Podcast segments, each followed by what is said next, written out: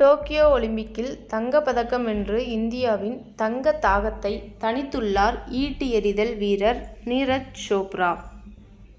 இவரது சுட்டு பெயர்கள் தங்கமகன். இவரது பிறப்பு இருபத்தி நான்கு டிசம்பர் ஆயிரத்தி தொள்ளாயிரத்தி தொண்ணூற்றி ஏழு. நீரஜ் சோப்ரா ஒலிம்பிக் போட்டிகளில் தனிநபர் தங்கப் பதக்கம் வென்ற இரண்டு இந்தியர்களில் ஒருவர். அத்துடன் ஒரு தனிநபர் நிகழ்வில் இளையோருக்கான தங்கம் வென்ற இந்தியர் மற்றும் ஒலிம்பிக் அறிமுகத்தில் தங்கம் வென்ற முதலாவது இந்திய வீரர். ஒலிம்பிக் தங்கம் வென்ற மிக இளைய இந்திய வீரர் ஆகிய பெருமைகளைப் பெற்றார்.